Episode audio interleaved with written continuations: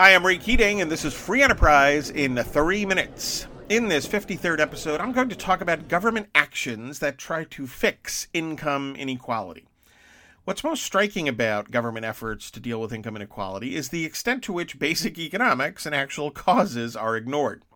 First, on a key cause of poverty and inequality, that is, the growth in single-parent families, politicians and the policies they set up either don't deal with the issue of single-parent families, or thanks to assorted income transfer benefits, actually incentivize the move away from two-parent families by subsidizing single-parent families. Second, income-linked benefits reduce incentives for individuals to work, to invest in education and skills, and to gain experience in order to escape poverty.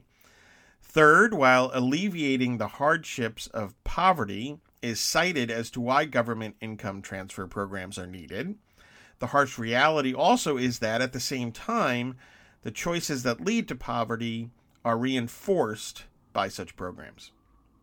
Fourth, when it comes to the structure of government anti-poverty programs, the reality is that as one earns more and government benefits are commensurately reduced and taxes are increased, the total marginal tax rate, that is the tax rate on the next dollar earned, on someone moving from government transfers to actual earnings in the marketplace can be staggeringly high. That serves as another disincentive for working more and making investments in skills. Fifth, the other side of the government benefits equation must also be considered. When government transfers income from one set of people to another, the impact of taking those resources from earners must be considered. The negative effects of extracting resources from the private sector must be considered, including, for example, the impact on private sector entrepreneurship and investment, which drive economic productivity, income, and job growth. After all, these private undertakings are vital to alleviating poverty and driving incomes higher.